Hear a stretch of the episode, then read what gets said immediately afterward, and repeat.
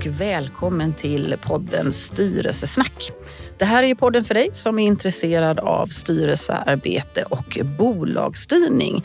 Där vi bjuder in intressanta gäster för oss som jobbar i och runt omkring en styrelse. Eh, och idag så har jag bjudit in dig Per Haga. Eh, varmt välkommen till dig.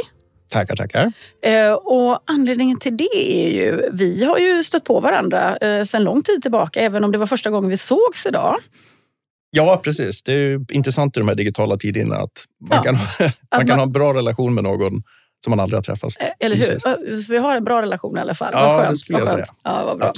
Eh, och eh, med temat egentligen då att eh, du representerar ett företag som du ska få presentera och du ska få presentera det också. Mm. Men eh, på det område som jag värnar väldigt mycket om, effektivitet, ordning och reda. Som, alltså vi pratar ju under styrelser, vi har ju ganska tungt ansvar. Så att, men för att lyssnarna lite grann ska förstå vem du är och varför jag har bjudit in dig på det temat. Kan inte du bara kort presentera dig själv och din bakgrund?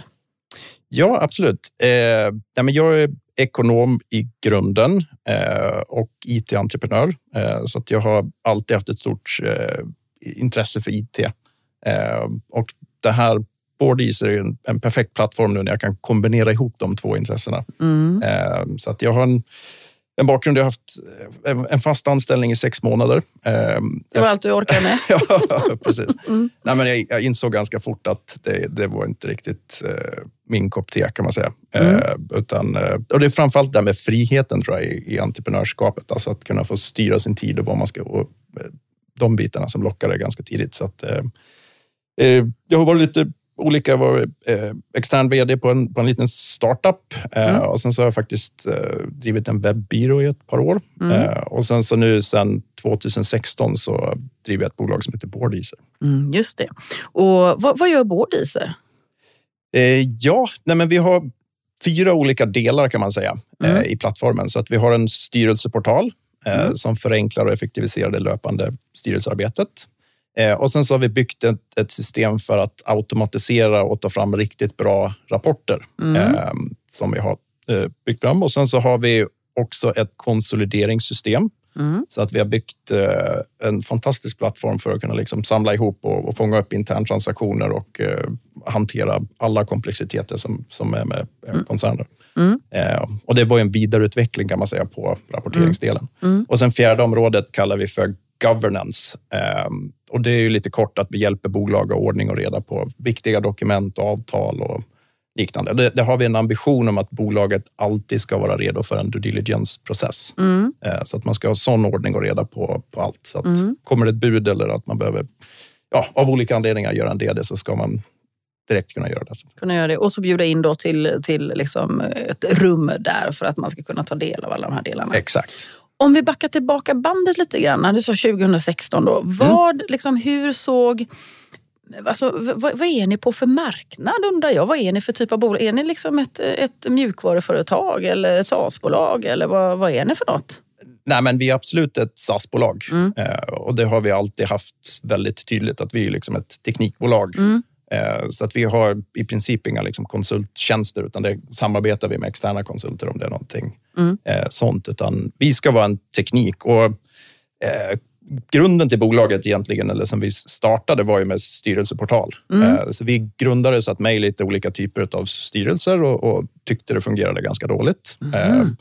Så det var allt, ja, det mejlade, mejlades fram och tillbaka och det var liksom eh, svårt att, få någon liksom samlad bild över material inför styrelsemöten. Och, eh, det var alltid att någon hade missat någonting eller att, eh, så att man fick bordlägga mycket beslut. Och, eh, ja, det var liksom en allmän... Stökigt. Ja, stökigt. Och, eh, och också svårt. Jag satt med i golfklubbens eh, styrelse till exempel. Mm. Ehm, och då bad jag om att få, ja, men, kan man få ta del av tidigare material och kanske lite årsredovisningar. Där blev man hänvisad till kansliet och, och så fick man själv gå in i något, liksom, permar och leta fram material. Mm. Ehm, så att grunden till allting var att så här, men det här måste man kunna göra på ett mycket bättre sätt. Mm. Ehm, och det här var väl ja, idén 2013, 2014 någonstans där. Mm. Mm. Uh, och sen så var det på liksom lite idéstadie eller hobbystadie fram till 2016 där vi började liksom satsa hel, heltid på det kan man säga. Mm. Hur såg eh, om man nu säger så här, alternativen ut då på den tiden liksom när ni startade? Uh, mail var ju en del, alltså typ liksom, nu mejlar vi ut grejerna och så sparar man det mm. på sin lilla hårddisk. Uh, väldigt bra säkerhet eller något. men liksom, vad, vad var, hur såg, vad ska jag säga, konkurrensbilden ut om man nu får uttrycka det så? Då? Vad fanns det för andra alternativ? Ja, men precis. Nej, men, eh, då var det ju egentligen, det fanns ju styrelseportaler på mm. den tiden också, eller, mm. eller då, men det var ju, då var det framförallt de stora alltså storbolagen, liksom, mm. börsnoterade bolag och, och bolag och koncerner som omsatte mycket. Mm. Eh, så hela det här segmentet liksom, under en miljard eller under 500 miljoner i omsättning i stort mm. sett, där var det ju mail mm. eh, fram och tillbaka och eh, i hyfsat stor utsträckning kanske att de hade en gemensam Dropbox där man mm. liksom laddade upp material och, och hänvisade dit. Mm. Eh, men allt annat var liksom mail och så var det Word-filer som skickades fram och tillbaka som eh, man spårade ändringar och sen så eh, och det var ju inte riktigt så att e-signering hade slagit igenom då heller, utan eh, det var fortfarande ganska mycket liksom, mm. Bläck mm. för underskrifter och liknande. Mm. Om du då skulle liksom försöka ta oss då från vi säger då där ni började tills idag. Någon liten historiebeskrivning av, om vi bara tar först då liksom alternativen som finns då. Mm. Eh, har, har, du liksom någon sån här nedslag, men här hände det någonting och här, eller nu börjar det här komma. Och, har ni blivit överraskade av något på vägen? Eh, Ja, bra Eller lever ni i er egen lilla entreprenöriella värld? Liksom? Nej, men eh, jag tycker att en intressant utveckling har ändå varit att när vi började med det här, alltså då när man ringde till bolag som kanske omsatte under 100 miljoner, så då sa ju alla principer så här, åh gud vilken bra idé, att, mm. eh, finns det något sånt att man kan liksom få det eh, en speciell tjänst som är liksom anpassad för styrelsens arbete. Mm. Eh, Medan idag, och, och kanske de senaste två, tre åren, så då har det ju nu, är det själv, nu hittar ju kunderna till oss eh, mm. så att de, de förstår ju själva att de behöver digitalisera olika delar av sin verksamhet och där mm. är ju mm. styrelsearbetet liksom inte något annorlunda än Nej. någon annan del i verksamheten. Mm. Mm. Eh, så att då letar man en liksom bra, säkra, effektiva sätt att, att bedriva styrelsearbete. Mm. Så först fick ni missionera lite grann. Ja, eh, framförallt i det kundsegmentet, förutom de liksom riktigt stora bolagen. Och där det kanske är krav också att du ska ha det här liksom organiserat mm. och det finns ja. lösningar för det. Eh, till att det nu liksom, nu, nu, nu har man mognat i den frågan. Jag bara funderar på under vägen här med att stoppa saker och ting i molnet. Nu kanske det var ett dåligt uttryckt, men du fattar vad jag menar. Det var, jag uppfattade det då, för jag har ju hängt med er lite eh, från, ganska tidigt. Mm. Eh, och där många då, där jag pratar med och där jag säger så men ska vi titta på en styrelseportal? Det här är ett exempel. Ska lägga grejer i molnet? Alltså det ville man ju absolut inte. Det tyckte man ju inte alls var något attraktivt eller säkert utan man ville ju naturligtvis ha det innanför liksom företagets eh, brandväggar så att säga på, någon, på något ställe. Ja, precis. Det är en icke-fråga idag, men jag tänker att det har väl varit en del av resan, eller? Ja, absolut. Och det var ju nästan lite roligt initialt, för det var ju säkerhetsaspekten dök ju ofta upp. Så här, men mm. Hur säkert är det här? Och sen mm. så eh, och vi har ju alltid från dag ett jobbat väldigt mycket med säkerhet och liksom kryptering och, och eh, hög säkerhet på allting. Men då när man ställer motfrågan, hur gör ni idag? Och så säger de att ja, men vi mejlar ut materialet. Jaha, mm. ni mejlar ut. hur säkert är det då? Ja, exakt. Men då eh, tänkte man att det var säkert? Ja, jag, jag tror man, man, man, man tänkte att man hade grunddokumenten på en säker plats mm. och sen så kanske man inte reflekterade så mycket över att man mejlar ut eller delar ut material på det sättet. Mm, mm. Eh, så att, att det här att man liksom eh, har det samlat på en plats så att man behöver logga in för att ta del och logga in. Man kan ha tvåfaktors autentiseringskrav mm. till exempel med mm. BankID för att komma åt material och liknande. Mm. Ja, så att det är, och ställde man den, den motfrågan så då förstod de ganska snabbt att det här är mycket säkrare än det sätt mm. de jobbar på idag. Mm. Jag tänker de lösningen, e-lösning och andra lösningar har ju en ganska hög säkerhetsklassning. Det är ju ingen styrelse som inte skulle kunna använda sig av den här typen av lösningar idag eh, för att de är för dåligt säkerhetsklassade, mm. tänker jag. Utan det funkar ganska bra. Mm. Och sen när vi fick e-signering, när, när, när blev det liksom lite mer utbrett? E-signering? Ja, ja men jag det var nog där 2016, 2017 någonstans mm. som det började liksom poppa upp eh, aktörer som erbjöd e-signering. Eh, och det var väl också i, i samband med att BankID växte ganska mycket. Mm. Eh, så att det blev. Och sen så var det ju en, en, viktig del var ju också när Bolagsverket började godkänna mm. eh, liksom, eh, e-signerade protokoll med avancerad nivå. Mm. mm. BankID. Mm. Men om du ändå skulle ta oss då på en resa, liksom, för jag tänker att ni är ju smarta människor som ska, vill bygga bolag. Nej, men ni vill ju liksom möta kundernas... Alltså mm. Jag tänker så här, det är ju ganska intressant. Jag får ju ägna mig lite grann åt styrelsedelen om man säger så. Då, och mm. där vi har ett stort ansvar. Eh, så dels är det ju lagkrav och regler på vissa saker. Och även om det inte står exakt så här ska det göra säkerhetsmässigt och så, så är det ju det man omsätter det till. Mm. Eh, och, och vad kunder behöver. Liksom. Ni behöver ju vara duktiga på båda delarna, tänker jag. Eh, och när ni då har suttit strategiskt och taktiskt och liksom prioriterat allt som alla vill ha, tänker jag. Har du någon sån här liksom, liten historieberättelse hur ni har liksom trocklat er fram till där ni är idag och varför har det blivit så? Ja, Eh, nej men absolut. Och, och, som sagt, det var ju, styrelseportalen var ju första delen som vi utvecklade kan man säga. Mm. Vad ligger i den om du bara ska beskriva lite grann? Eh, ja, men vi har digitaliserat hela mötesprocessen mm. eh, så att man snabbt och enkelt kan sätta upp dagordning utifrån liksom befintliga mallar och sen så kan man anpassa för ett möte och så skickar man ut kallelser och sen kan man skriva in protokollet direkt in i, i verktyget. Mm. Och sen kan man specificera styrelsebeslut och, och få en liksom automatisk uppföljning och struktur och det skickas påminnelser och eh, vi kan liksom hantera datan på ett bra sätt. Mm. Eh, och sen så har vi en smidig justeringsprocess som då mynnar ut i att när man har ett godkänt protokoll så skickas det automatiskt ut för e-signering i, i portalen.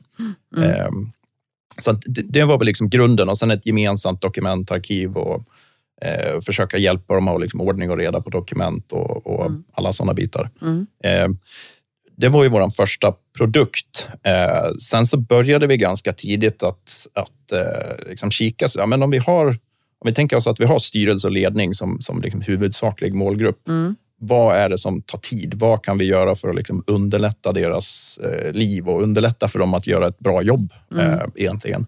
Och ganska tidigt där så identifierade vi rapportering som en viktig del. Mm. Eh, så att, att, säkerställa att styrelsen har liksom riktigt bra koll på hur det går för verksamheten. Eh, och det såg vi lite grann från början i, i ett segment, kanske om man kollar på bolag under 200 miljoner i omsättning mm. ungefär, att, att eh, rapporteringen kanske inte alltid var liksom toppnivå. Mm. Ehm, och det kommer ju mycket på grund av att ledningen i de här liksom, bolagen har ju så otroligt mycket att göra liksom, rent operativt. Så mm. de har ju inte tid och vill inte sitta och liksom, lägga massa tid med att ta fram liksom, rapporter på... Utan det där ska ju bara ske liksom, helt automatiskt. Mycket eh, manuellt. Ja, men exakt. Det, det, var ju ofta så att man fick sitta och klippa in i, i, i Excel och sen så ta ut några grafer, beräkna mm. några nyckeltal och sen så några grafer och sen in i någon powerpoint och så skickas ut och sen kommer styrelsen med någon liksom, detaljfråga. Vad är det här för någonting? Och så har man ingen aning. För att, mm. ja, eh, mycket så. Så, att, så eh, vi började ganska snabbt där liksom kika på hur kan vi liksom, ta fram en riktigt bra rapportering till styrelsen utan att det ska ta någon tid för ledningsgruppen egentligen. Mm. Ehm, så vi byggde ett system där vi kan ta data direkt ifrån bokföringen och så tar vi liksom automatiskt fram en bra rapportering till styrelsen. Så allt styrelsen vill se och så, och så gör vi det väldigt enkelt och pedagogiskt med trender över tid till exempel. Mm. Ehm, så allt, allt styrelsen vill se med eh, resultat, omsättning, men också kassaflöde, likviditet, eget kapital, skatter, ehm, allt sånt. Och så man har liksom en juridisk skyldighet att ha koll på också. Att, att, att skatten är betald och att eh, eh, man, man, bolaget kommer liksom överleva. Eh, Kommer du, eh, systemet eh, skickar det lite påminnelser? Kära styrelse, nu börjar trenden gå neråt. Eller ching ching, nu betalade skatten. Eller, nej, men liksom, nej. Inte än, nej. men det är en bra, bra idé. Ja, men jag, tänker, nej, men jag tänker på så här, de här varningssignalerna som ändå en styrelse... Alltså vi lev, styrelser lever ju i normalfallet inte med bolaget varje dag. Mm. Eh, så. Eh, och det är klart att det kan ju hända saker och ting. Vi kanske kör månadsrapportering, gör väl de allra flesta tänker jag, även om inte man ses varje månad. Mm. Och att man då liksom, eh, kanske skulle behöva, men det finns ett antal eh, vad ska man säga, eh, nivåer som där det här, börjar vi närma oss här på vissa saker så, så ska vi bli liksom lite varse det.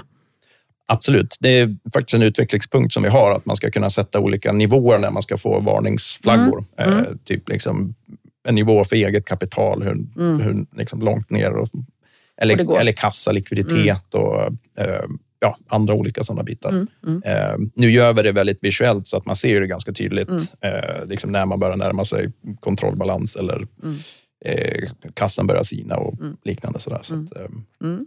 eh, eh, men det har vi gjort och sen eh, direkt när vi hade gjort det, så då när vi började sälja det, då ville kunderna liksom anpassa det exakt så som man vill ha sin rapportering. Så det blev ju en del vidareutveckling där. Men nu har vi ett väldigt kraftfullt system så man kan få liksom precis den rapportering man vill och man kan läsa in budget och resultat via Excel och Google Sheets och egna nyckeltal via Excel och Google Sheets. Och vi har stöd för kostnadsställen och man kan bygga egna grafer och tabeller och liksom mm. anpassa det där. Det finns mallar för de som, som behöver mallar och sen finns det möjlighet att anpassa. Ja, absolut. Mm. Så mm. väldigt mycket, liksom, så fort du läser in en bokföringsfil så får du liksom en riktigt bra mm. grundrapportering. Mm. Eh, mm. och sen läser du in bokföringsfiler för några år bakåt så då har du också liksom tydliga trender för bolaget och liknande som, som är bra. Eh, och, och sen, ja, eh, apropå story där så var det ju, eh, vi gjorde det eh, mm. och sen så tog vi ut det här på stan och började sälja. Och då insåg vi ganska fort att i ganska stor utsträckning där du har aktivt styrelsearbete så är det koncernstruktur. Mm -hmm. Så att det var ju ofta där vi fick att eh, ja, men det där ser jättebra ut, men vi behöver ha konsoliderad data att kika på. Yeah. Så att då tänkte vi att ja, men då bygger vi ett konsolideringssystem. Mm. Hur svårt kan det vara? Man har ju ändå läst koncernredovisning på, på, på högskolan. Exakt, man dammade av några gamla böcker och, och eh, tog tag i så ja, men det kan inte vara så svårt. Mm. Eh, men sex, sju år senare så visade det sig att det var ganska mycket knepigare än vad vi, vad vi trodde i början. Där. Så att, mm. eh, det har varit mycket utveckling, men nu har vi, nu har vi nått en liksom väldigt bra mognadsnivå i, i, i systemet. där. Mm. Men, eh, så nu har vi över, jag tror vi har över 200 koncerner nu som kör sin liksom löpande mm. konsolidering och rapportering. Mm. Eh, och nu håller vi precis på att släppa koncernårsredovisning också, som är mm. liksom sista, sista delen i det. Mm. Så att nu har vi väldigt bra stöd, oavsett om det är liksom ett litet bolag som vill göra rapporter till sin egen styrelse eller om det är stora komplexa koncerner och liknande. Så mm. det funkar bra. Nej, men för jag tänker också liksom det, alltså, um, nu är det ju erfarenhet baserat på det här bolaget och så, men jag tänker att ni ser ju att det är genomflöd. Alltså ni kan ju ha ganska god statistik på hur man använder systemen såklart. Det är ju, mm. det är ju lyxen ja. eh, delvis. Då. Eh, kan, får du liksom ge ifrån dig lite grann. Vad, vad, är det som används mest och vad är det som används minst? Ja, eh, dels är det ju ganska olika hur ofta man har styrelsearbete alltså styrelsemöten i ja. olika typer av bolag. Ja, ni kan ju ha jättefin statistik i det. Absolut. Ja. Hur, hur, vad, snittar vi nu då eh, när det gäller styrelsemöten? Ja, jag har inte det i huvudet eh, men på, exakt. men, men, eh, men, jag skulle säga att det är väldigt olika. Det är ju en del som är... Jag skulle säga att det styrelser eller där det inte händer så där det är ganska stabil verksamhet. Mm. Eh, då kanske det och där kanske ägarna är ganska operativa så att de har liksom ganska bra koll på, på hur det går. Då kanske mm. det är en, liksom fyra gånger per år eller något sånt där. Mm. Och sen så har det ju vi har ju haft några sådana extrema kunder som har haft liksom flera styrelsemöten i månaden. Mm. men, så, men det, tuffa perioder kanske? Eh. Ja, exakt. Och, sen så är det, eh, och det var liksom något sånt där medtechbolag där det hände extremt mycket. Ehm, och där dokumentationen är viktig då? Ja, exakt. Mm. Dokumentation, men också att eh, det är mycket beslut, beslut. som behöver fattas. Mm. och ganska viktiga beslut. Så mm. då det var det liksom mycket både styrelsemöten men också per kapsla-möten och, och, liknande mm. där man mm. behövde få in det. Så att, mm. Det finns ja, alla möjliga nivåer där. Mm. Mm. Eh, men sen så märker vi också att de, de, kunder som använder rapporteringsdelarna är ju inne i systemet mycket mera. För där, där är det ju eh, intressant, för där kan ju styrelsen gå ner på detaljerna och se liksom, eh, trender och, och eh, Även om man kan ta fram en rapport där man får liksom en, en kommentarer och liknande på hur det går så, mm. så är det ju ofta man vill gå ner i detaljerna lite grann. Liksom. Mm. Vad, om man har en differens uppe på toppen mot budget, vad beror det på? Mm. Eh, och hur ser trenderna ut för olika typer av kostnader? Och liksom, allt är ju baserat för att man ska kunna göra liksom en, en prognos. Hur tror vi att det kommer gå framåt och vad Mm. kan vi göra bättre i bolaget och kunna gå ner i, i de bitarna. Så Mm. där är det ju eh, generellt mer liksom inloggning och aktivitet i systemet. Eh, Och när du säger rapportering, då har vi både vi har den ekonomiska rapporteringen, men vi har ju annan typ av verksamhetsrapportering också. Stöds det också av det här systemet? Ja, absolut. Eh, vi, vi har ju lagt lite nivån på så här, executive rapportering, Mm. alltså till, till eh, ledningsgrupp och uppåt kan man säga, styrelse, ägare och, och liknande. Mm. Eh, men där man kan ju läsa in egna operativa nyckeltal via Excel eller och vi har API-stöd också så att man kan ta in liksom, eh, allt ifrån eh, eh, ja, ord- orderstatistik eller försäljningsstatistik eller eh, antal anställda. Och är man SAS-bolag som oss, vi kollar mycket på sådana här nyckeltal som eh, återkommande licensintäkter och, och churn och kostnad Mm. per ny kund. Och, ja, alla, Mm. alla verksamheter har nästan några sådana här liksom nyckeltal som är inte från bokföringen utan mera kopplat till eh, verksamheten. Verksamheter. Mm, Ja. mm. Eh, Hur- Hur pigga är bolag på att- stoppa in massa, massa eh, information i, i ett sånt här system? Ja, men det är Är det faktiskt inga, inga problem. De, vi har ju en del börsnoterade bolag till exempel som, som kör både konsolidering och rapportering i, i systemet. Och där, Mm. är det ju, där gör de ju alltid liksom en screening eller liksom en due diligence på vår säkerhet. Mm. Eh, och där har vi satt ihop bra material så att när man har gått igenom det så förstår man att det är liksom säkert. Och de äger ju all data och vi kommer inte åt den och, och så vidare. Så. Mm. Ja, för det är väl det, liksom. man vill ju att det ska hög säkerhet. Eh, och sen tänker jag också så här att när man stoppar in väldigt mycket saker i en, i en lösning, det gäller ju alla system tänker jag. Mm. Och så ska man, om man nu väljer att byta system, Mm. eh, får jag, för, för det, den frågan har jag fått några gånger när man använder styrelseportaler. Men, eh, vad händer när jag, eh, jag kommer ju sitta kvar med ett ansvar Alltså jag har ju tio års preskription på den perioden jag själv har varit inne i styrelsen. Mm. Eh, allt det materialet under den tiden, om jag nu om fem år skulle bli ifrågasatt på mitt ansvar, ja, vad gör jag med Jag har ju inte åtkomst till det materialet senare för att det är ju väldigt behäftat med liksom att jag är aktiv i, en, i ett bolags styrelse. Hur funkar det? du, du kan ju ta ut en backup på allt material eh, till dig själv. Mm. Eh, så att du kan ta del av alla styrelseprotokoll från den tiden där du har varit med Mm. i styrelsen till exempel. Så då har du ju material och dokumentation på de beslut och annat som har fattats eh, som man kan luta sig tillbaka på. Så jag har i alla fall möjligheten att liksom kunna Ja. få åtkomst till, till, till min period så att säga. Då. För att ibland kan det ju, ja, det är, man måste kanske föra i bevis liksom att vad, vad som hände då. Och inte Precis. ha fipplat med ett protokoll. Ja. Tänker. För det får man inte göra va? Fippla med protokoll i efterhand. Eller är det det? Precis. Nej, men det har vi inbyggt i systemet så att man, man kan inte gå in och låsa upp ett, Nej. ett protokoll utan det är Nej. ju låst och sen så eh, blir det ju extra när du har en e-signerad pdf. Då är Mm. det ju liksom ett, ett juridiskt... Då är det låst. Ja, Mm, precis. Då, Är det andra sådana liksom lagkrav som ni eh, bygger in i systemet också? Sådär? Eh, Förutom det här, ja, men du får inte ändra i, i protokoll redan som är, som är signerade och godkända till exempel. Utan då blir det ju ett nytt protokoll i så fall. Finns det andra sådana saker som ni har byggt in i sy- systemet? Och som man nästan måste göra för att man är en styrelseportal?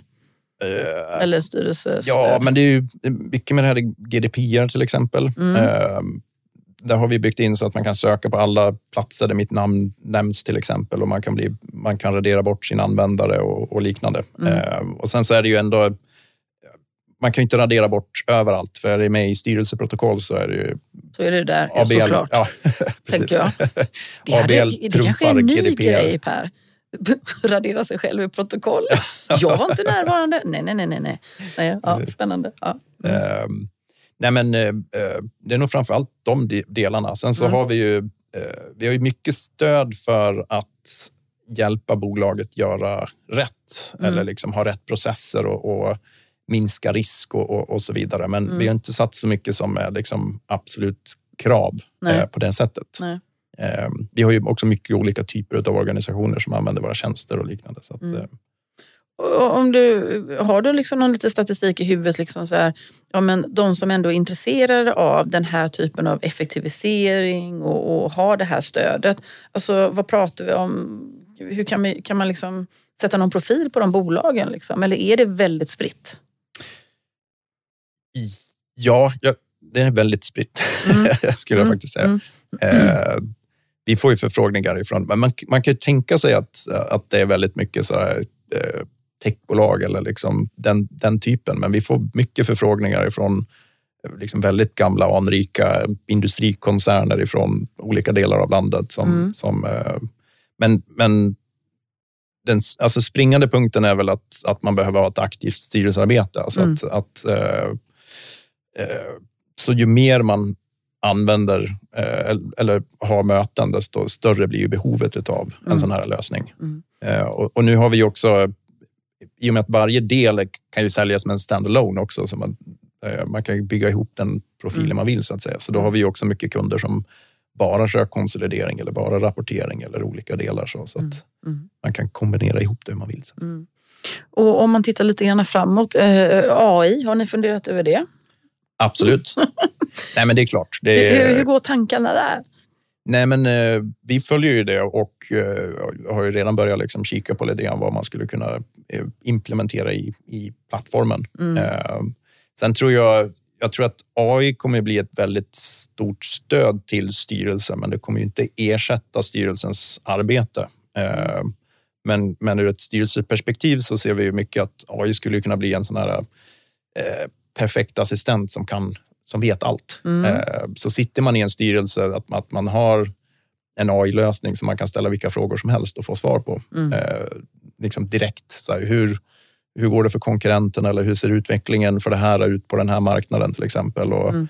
All sån här detaljkunskap eh, som man kan tänkas ha för att kunna fatta beslut eh, kan man liksom i princip ställa mm. under sittande styrelsemöten. Mm. Um, och det, och det är ju samma sak med bolagets bokföring eller all, all information ifrån bokföringen egentligen. Att man, mm. att man kan ställa frågor till AI. Hur såg det här ut liksom för det här landet för två år sedan ut? Mm. Eh, och så svar på allt direkt. Mm. Eh. Spännande, tänker jag. Ja. Mm. Och då är, vi inne, då är vi inne ganska mycket på liksom också, eh, alltså man ska göra sin analys, omvärldsbevakning, strategi, framtid. Mm.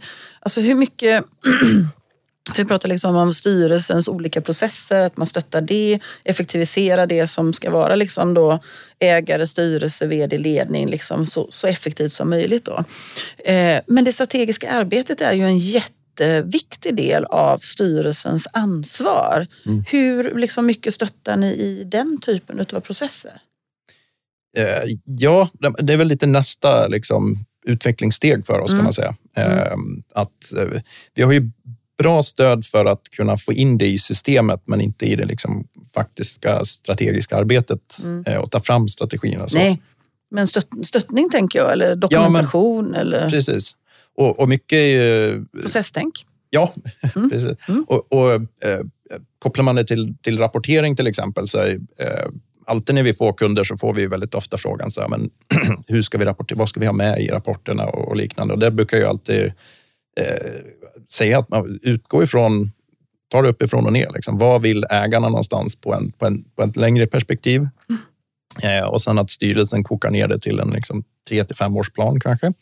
Eh, och sen så att man har rapportering mot budget och målsättningar som hela tiden stöttar de liksom, mm. eh, strategiska initiativen som man har. Mm.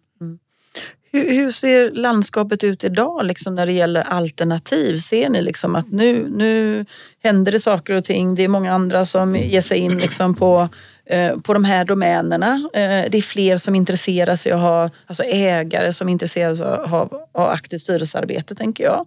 Det är många som jag ser i alla fall som är mer nyfikna på att också engagera sig i styrelser. Alltså vara styrelsearbetare eller styrelseledamöter och ordföranden och så.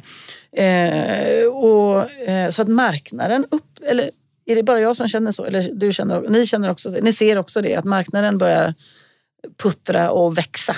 Absolut. Mm. Nej, men det, det är intressant. Jag hade eh, precis ett möte här igår eller förrgår tror jag, som var ganska typiskt på något sätt. Att det var ja, men en, en industrikoncern där man har haft en, eh, det är ett familjeägt bolag mm. eh, och sen så har man haft en ägare som inte har haft något aktivt styrelsearbete utan liksom styrt ganska mycket eh, själv. Mm. Och sen så kommer nästa generation mm. som nu ska köra igång med aktivt styrelsearbete för att de, de ser eh, liksom värdet i att ha ett starkt styrelsearbete där man kan få mycket kompetens på en plats. Att det inte är liksom kopplat till en persons beslut utan att eh, ja, få ett stort värde av det. Så att jag, jag, mycket sker liksom automatiskt via generationsskiften och liknande. Mm, mm. Att man, eh, precis. Vad, vad, är det som gör att man...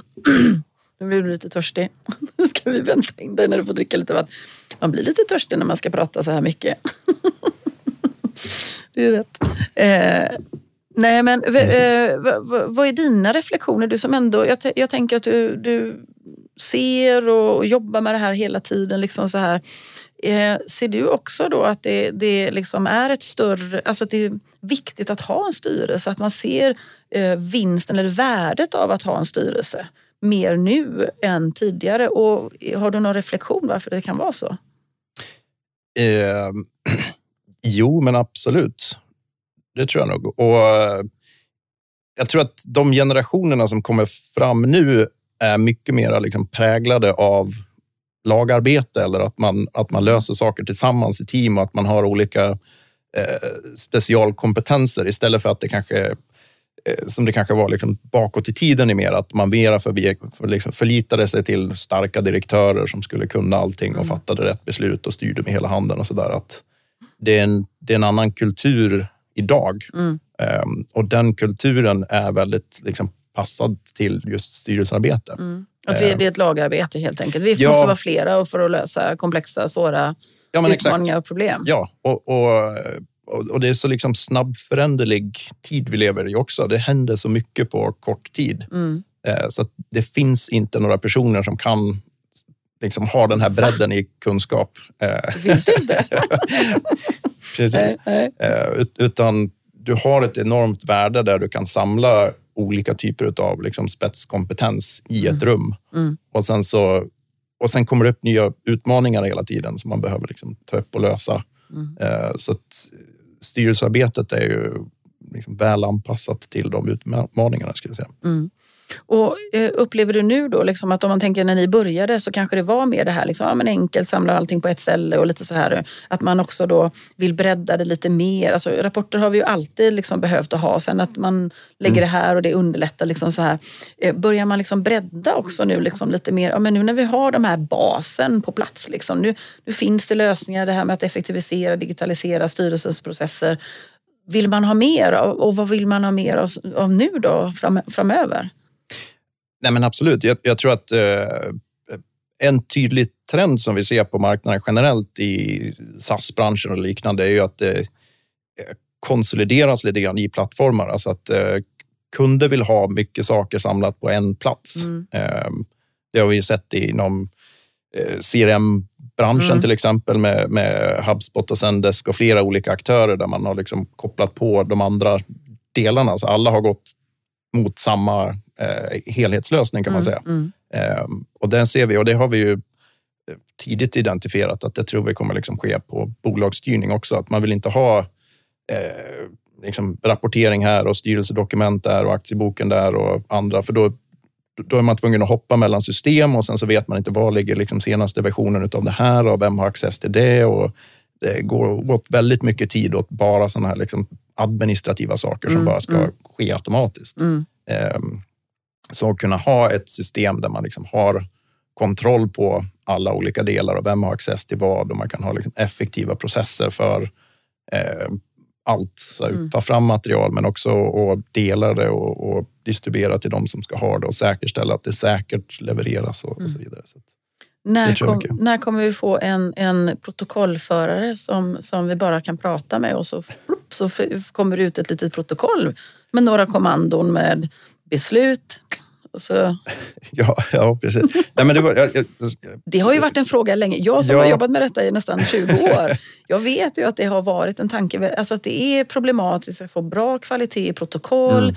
Mm. Eh, det här med att man är väldigt restriktiv inte numera, men när jag började med att ha någon annan än, än styrelsen som var i rummet mm. och därmed kunde skriva protokoll. Nu är man, tycker jag det är mycket bättre med det. Särskilda protokollförare eller eh, om det är någon annan som inte är styrelsemedlem eller VD. Mm.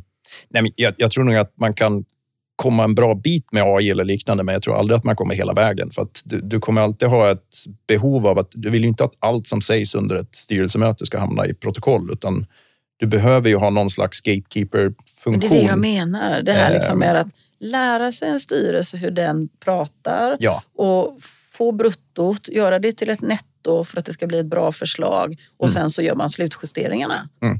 Skulle man inte kunna tänka sig det? Absolut. Eh, Hur långt bort är det då? Ja, men det är nog inte så långt bort faktiskt tror jag. Mm. Äh, Utvecklingstakten på AI är ju väldigt snabb. Mm. Äh, Så att det händer ju mycket. Den, den kan ju ta liksom textmassor och göra det här med idag. Så att det enda Mm. man behöver egentligen är att den tar ljudinspelningar och sen så transkriberar och Mm. tar fram. Och att, och att man när man pratar är lite tydlig med att nu har vi fattat ett beslut. Mm. Ja, men man ger lite kommandon kanske. Liksom, Ja, så att man. Ja. markerar liksom vissa saker. Ja, Mm. men, men, men sen tror jag alltid att du kommer alltid behöva någon person som, som går igenom. För att det är ju en, och det är ju lite en konstform också att se liksom, vad är det vi egentligen ska sätta ner i det här Mm. protokollet eh, som text och hur ska det formuleras? Eh, för det, där är det ju, där vet ju inte AI liksom vilka emot, eh, hur ska det kunna uppfattas eller de bitarna om det här protokollet. Fast det kommer den ju lära sig. Om jag matar in Eh, hur många protokoll har jag varit med och ändå signerat som ordförande i 20 år? Det är några stycken. Säg att vi matar in dem. Då vet man ju hur Petra, ordförande Petra vill ha ett eh, protokoll ungefär give and take. Ungefär som du säger, så här, men skriv en text med den här tonen eller den här personens, eh, eh om det nu är någon känd person eller något, så här, tonläge. Ja, absolut. Eh, ja. Du ser lite perplex ut där. Liksom, så här, bara, Nej, men, Ja. Absolut, men, men, eh, men då kan man nog få liksom tonalitet och liknande i protokollen. Men- Men eh, det, det kanske fortfarande är så, för det du har skrivit i protokollen är ju inte exakt allting som har sagts i Nej. rummet. Nej. Utan den aspekten tror jag fortfarande man behöver ha någon som går in och liksom stryker. Mm. Eh, nej, det där ska vi inte ta med i protokollet och liknande. Men formuleringar och sånt, absolut. Mm. Det kommer ju AI kunna sköta. Mm. Eh, fint. Jag tänker eh, eftersom det är liksom eh, kunder som rör sig i system, även om inte ni kan ta del av informationen så kan ni ju liksom ändå lära er väldigt mycket om transaktionerna som, som rörs i ert system så att säga. Då. Eh, är det några intressanta, eh, någon intressant statistik där i som du vill dela med dig? Och Jag tänker, hur ofta byter man ut styrelsemedlemmar? Det är ju en väldigt intressant statistik till exempel. Hur ofta byter man ut en ordförande? För det ska ju ändå bytas som en användare i systemet. Har ni, eh, tänker ni på sånt eller har ni? Ja, vi har inte den statistiken idag, men vi har ju den i systemet, eller i databasen, absolut, Mm, så vi kan mm. ta fram det. Men, eh, eh, Ni jobbar mer med er affärsutveckling, er eh, ja, tjänsteutveckling. Vi, men däremot så håller vi med håller på med att kunna ta ut statistik för styrelsen. Alltså hur många beslut har man fattat och hur många beslut har genomförts som klara. Eller det, Mm. Den typen av statistik som eh, kan underlätta det löpande arbetet kan man säga. Mm. Ehm, Men sån statistik är ju intressant att kika på, absolut. Nej, men jag tänker att, att, att ehm, om man då liksom tar, eh, eftersom jag tänker att majoriteten då är inte publika bolag utan privata bolag. Eh, vi har ju väldigt god koll på kanske de publika bolagen mer än de privata eh, som ni har som kunder. Så det kan ju vara väldigt intressant liksom, statistik och, och ja, men hur går trender, manligt, kvinnligt. Det är klart man kan sitta och kolla på alla bolag.se men det är lite jobbigare tänker jag. Nej, men för att få lite den typen av ja, man kan ju sätta, nu har ju inte ni det, men ehm, eh, antal, eh, man kan väl räkna ut vilka som är män och kvinnor oftast. Men i övrigt har ni inte så mycket mer information. Men man skulle ju kunna i framtiden, tänker Mm. jag. Nej, men absolut. Kunna det är ju en, eh, en bra idé att ta, ta fram någon slags pulsmätarrapport från Mm. Styrelse Sverige. Med. Och det är också en dimension, tänker jag, liksom, utav styrelsen. Alltså det här att utvärdera styrelsens prestation, utvärdera vds prestation. Och jag, tänker, jag hoppas ju också att ägare och valberedningar funderar över eh, styrelsens prestation och vice versa kanske också. Det här med utvärdering, liksom så, har ni, hur ser det ut? i Har ni stöd även för de delarna? Ja, precis. Vi har ju en eh, styrelseutvärderingsmodul Mm. eh, så att man kan bygga upp olika typer av formulär kan man säga Mm. eh, med frågor till styrelsen på hur man tycker att styrelsearbetet fungerar och, och liknande. Mm. Eh, sen är väl vår erfarenhet är att eh, i ganska stor utsträckning så behöver man någon extern part för att göra en bra styrelseutvärdering. Mm.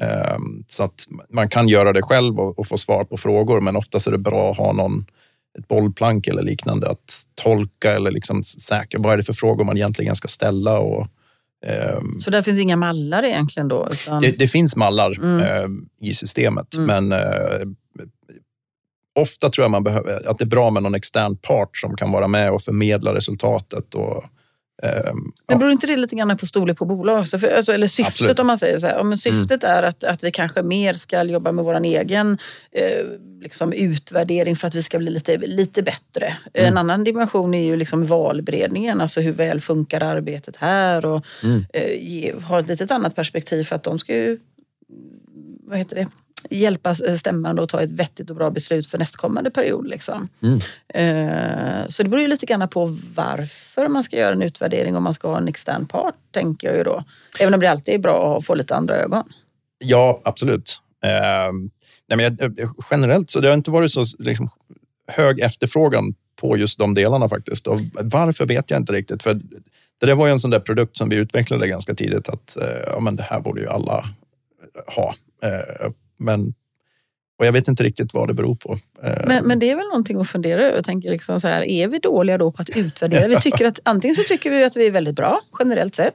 Eh, eller så tycker vi inte att vi har tid kanske att utvärdera. Mm. Eller så kanske vi eh, in, ja, inte tycker prioriterar det och tycker det är viktigt. Vi kör på liksom. Mm. Det, det, det, säger ju mm. någonting mm. tänker jag. Absolut. Jag vet ja, men det var en, intressant, en väldigt intressant fråga att ställa till våra kunder. Mm.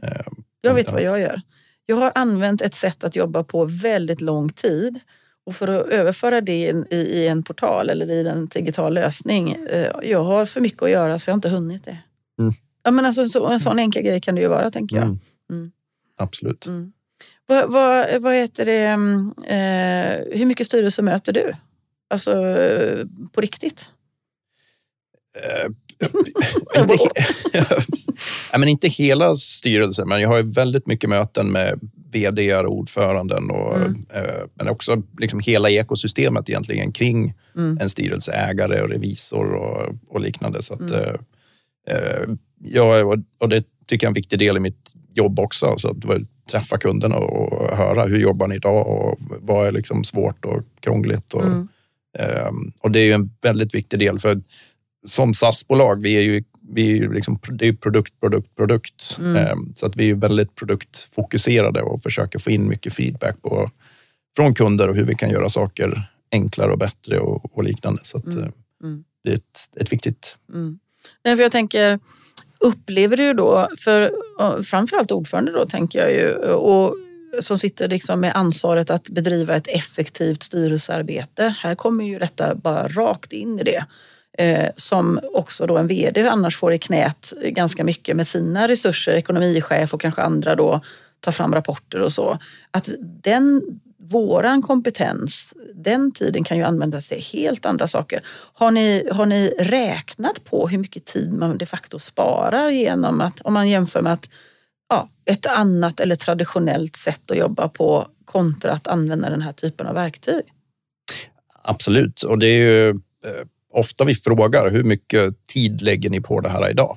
Mm. Eh, för det är en, en viktig del i liksom när vi visar vår lösning är ju att det ska spara ner väldigt mycket tid. Och, mm. eh, och det varierar ju ganska mycket beroende på komplexitet och annat. Men det kan ju vara alltifrån liksom att man lägger två dagar på för att ta fram en vd-rapport som man mm. kanske kan göra på en, en timme i vårt system. Alltså mm. där man bara behöver lägga tid på kommentarer. Mm. Eh, all data, all, allt annat uppdateras automatiskt mm. liksom från bokföringssystemet. Mm. Um, och, och, och, just, och det är därför lite grann vi har gått in på det med koncernkonsolidering också, för att det är ju eh, i väldigt stor utsträckning man gör det i Excel idag. Mm. Eh, så väldigt, och framförallt koncerner som kanske omsätter under 1-2 mm. miljarder någonstans så, så sitter nog 90-95 procent i Excel. Och det är ju väldigt... Jag känner igen det där. Ja.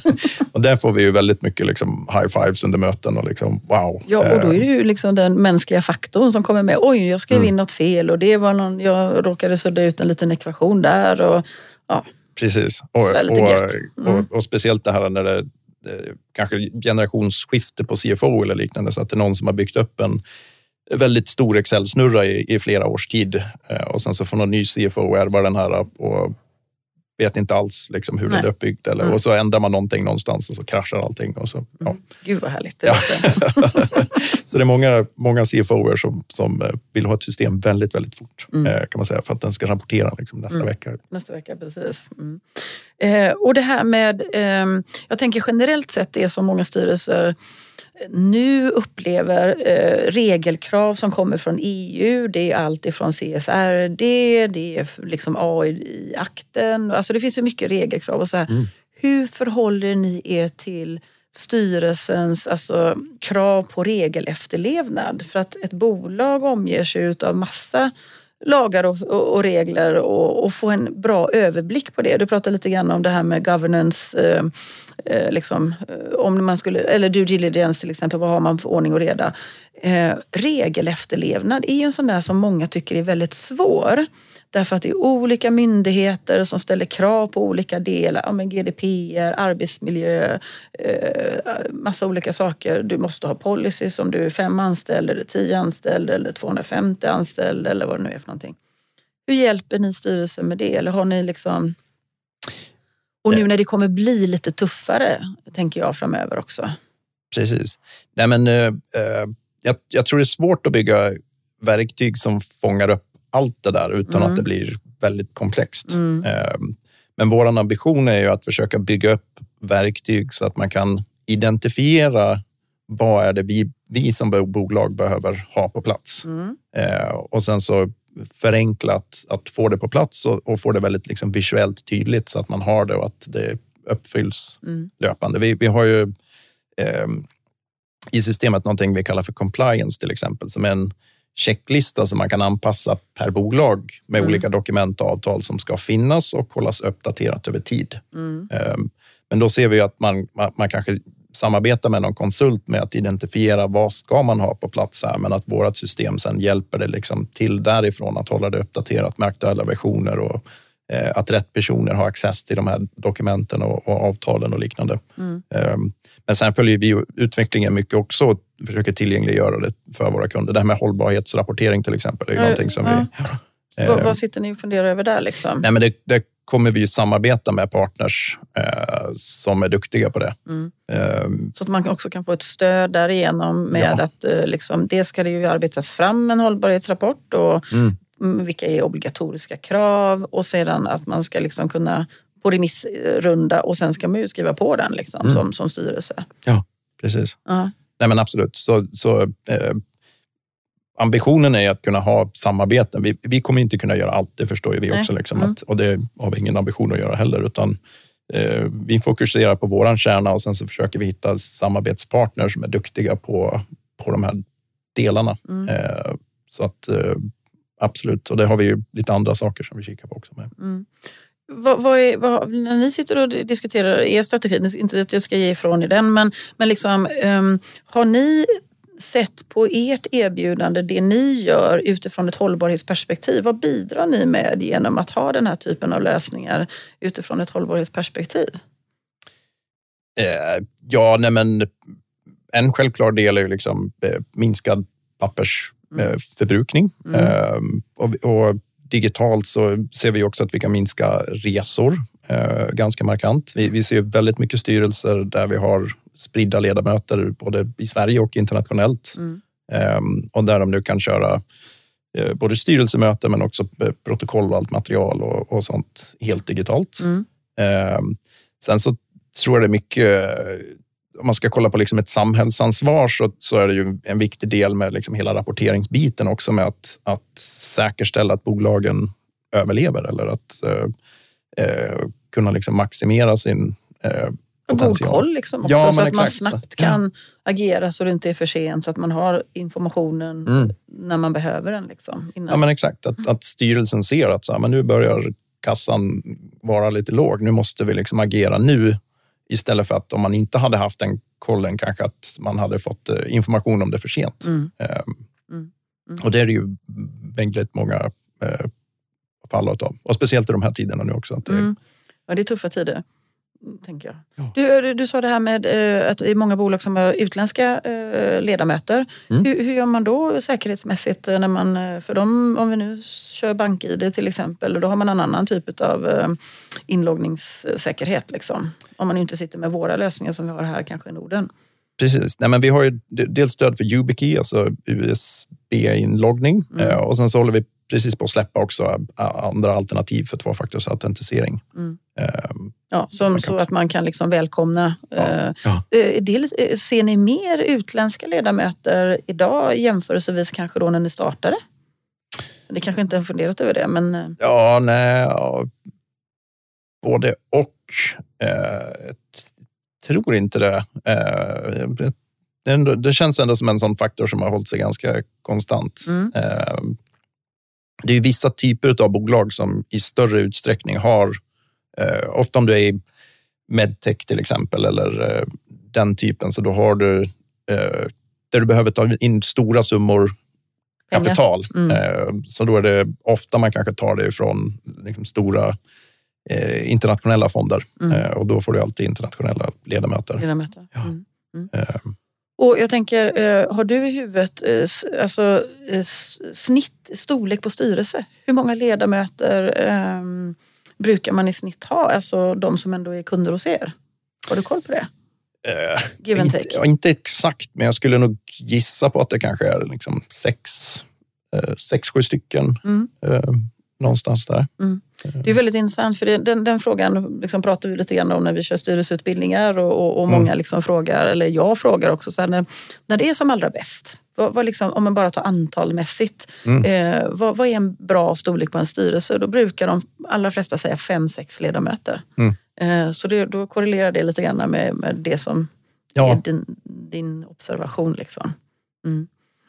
Du, eh, vi har på och snackat en, en bra stund nu Per. Ja. Eh, om vi ska runda av det här lite grann. Eh, skulle du vilja ge några medskick till våra lyssnare där ute eh, på temat liksom, ordning och reda, effektivitet och, och det som vi pratar om här nu? Eh, ja, men nu är jag lite partisk. Nej, är du? men, tack. Men jag, mm. jag skulle nog säga att man skulle se över liksom styrelsens arbete och, och, och, vilka olika system skulle man kunna liksom nyttja för att... För hela målsättningen är ju med, med det vi gör och, och eh, andra i samma bransch också är ju att försöka eh, underlätta, alltså servera styrelsen med material så att man, man ska inte behöva lägga någon tid på onödiga saker. Mm. Um, och, och, det tror jag är en viktig del att, att försöka ta med sig. Att, att hur kan vi liksom maximera värdet av vår tid som vi lägger ner? Mm. Ehm, och sen är det ju olika i olika styrelser kanske vad som tar mycket tid. Mm. Ehm, det kan ju vara allt liksom, hitta en tid för nästa möte. Ehm, kanske jättesvårt i en styrelse. Fast, fast vi ska väl planera hela året? va? Ja, det rekommenderar vi väl? Ja, absolut. Tänker jag. Ehm, men om det är lite sån där där det händer väldigt Extra. mycket, eh, mm. precis, då mm. kanske det, det, är en, det är en viktig sak. Men, men ehm, eh, se över liksom, vad, vad finns det för system där ute. Och, och, även om man inte hoppar på någonting direkt så är det väldigt bra att känna till. Mm. Eh, vad finns det system? Vad, vad, kostar de? Hur skulle de kunna underlätta för oss? Och sen så kanske det inte är just nu, men det kanske blir liksom, eh, läge längre fram.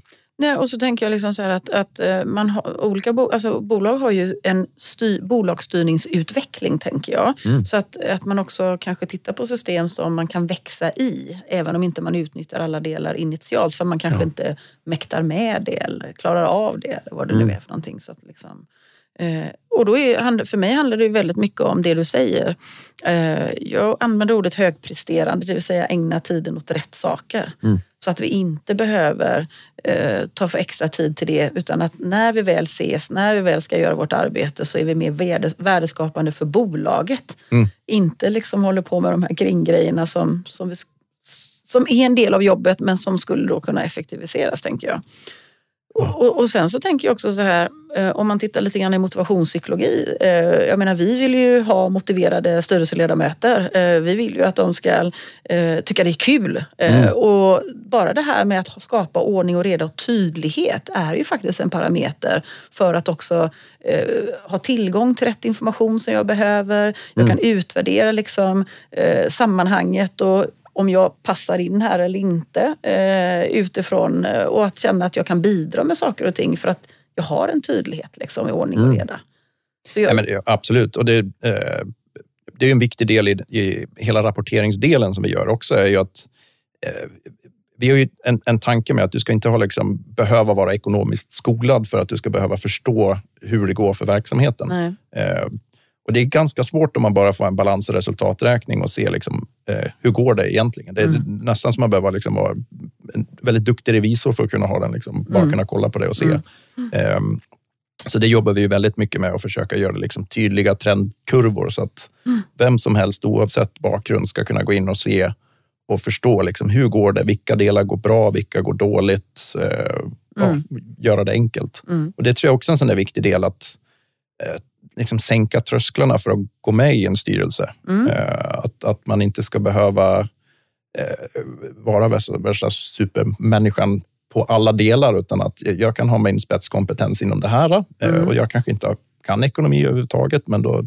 då ska man ändå kunna liksom hänga med på ett bra alltså, sätt. Du får inte säga att man inte kan ekonomi överhuvudtaget. Nej, för det får, det, det, det, det nej, men, nej, men jag, jag fattar vad du menar. Men ja. jag tänker bara så här att eftersom styrelsen, det är ju kopplat till vår kontrollfunktion. Alltså att vi ska mm. liksom kunna bedöma bolagets ekonomiska situation. Ja. Det är ju det som rapporteringen handlar om. Då vill vi ha en snabb överblick. Men mm. Om det då visar någonting som är mindre bra, då ska ju jag som enskild ledamot kunna förstå när vi börjar prata detaljer kanske.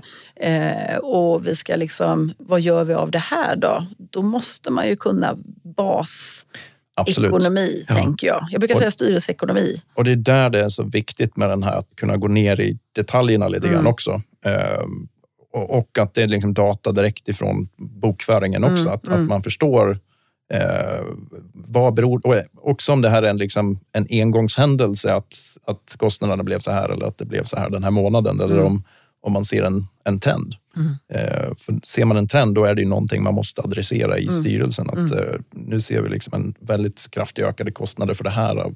Hur gör vi med det här? Eller minskade intäkter för det här affärsområdet. Eller ja, vad det nu kan vara för någonting. Nu kommer jag på en fråga faktiskt. Innan, nu kommer på en massa frågor.